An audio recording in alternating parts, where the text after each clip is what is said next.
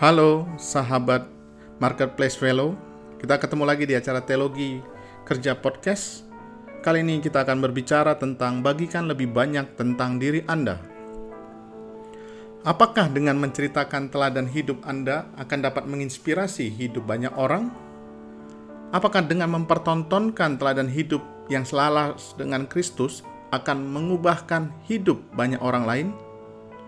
Apakah Anda yakin bahwa dengan berbagi cerita pribadi adalah salah satu cara ampuh untuk membangun kepercayaan orang lain kepada Anda?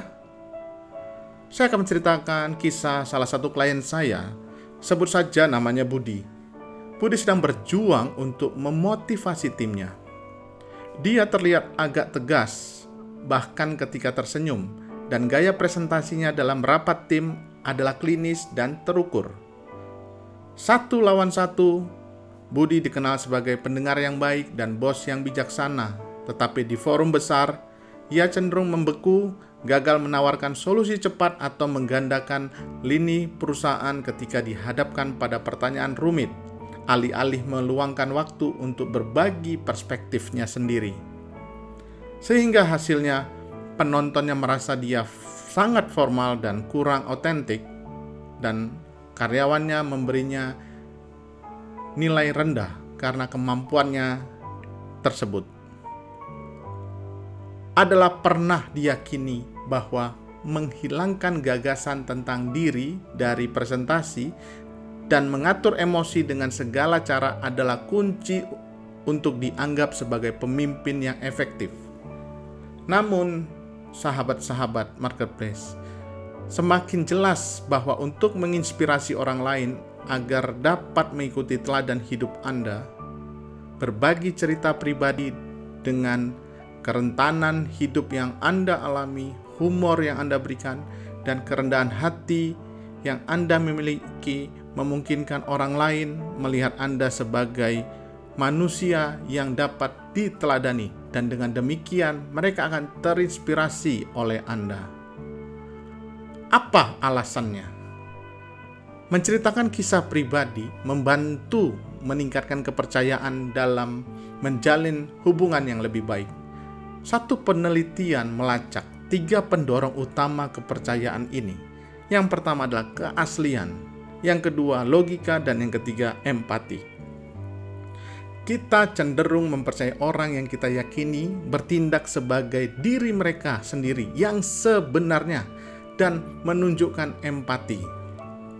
Dengan mereka meningkatkan realitas dan teladan hidup Kristus dengan berbagi cerita pribadi adalah satu cara ampuh untuk membangun kepercayaan.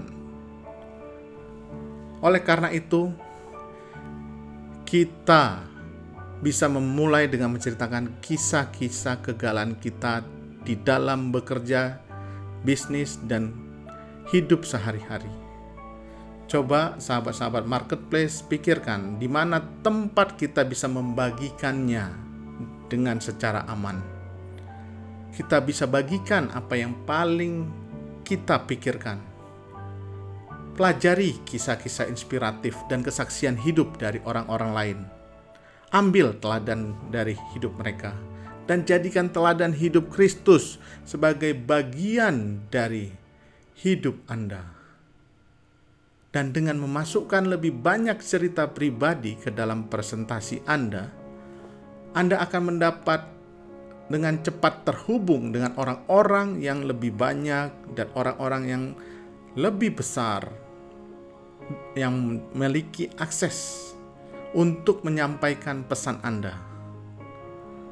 Saat Anda menjadi lebih nyata, mudah diakses dan menginspirasi dengan teladan hidup Kristus, orang-orang akan memiliki dan merasa punya izin untuk membagikan cerita mereka sendiri juga.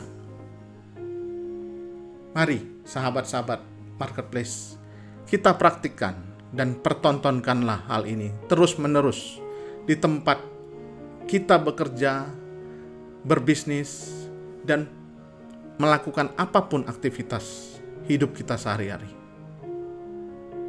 Akhir kata, saya mau sampaikan bahwa seorang pemimpin yang mengambil langkah untuk meruntuhkan tembok dan membiarkan orang lain melihat dirinya dan diri Anda akan menciptakan teladan dan memberikan pengikut-pengikut yang setia dan lebih baik.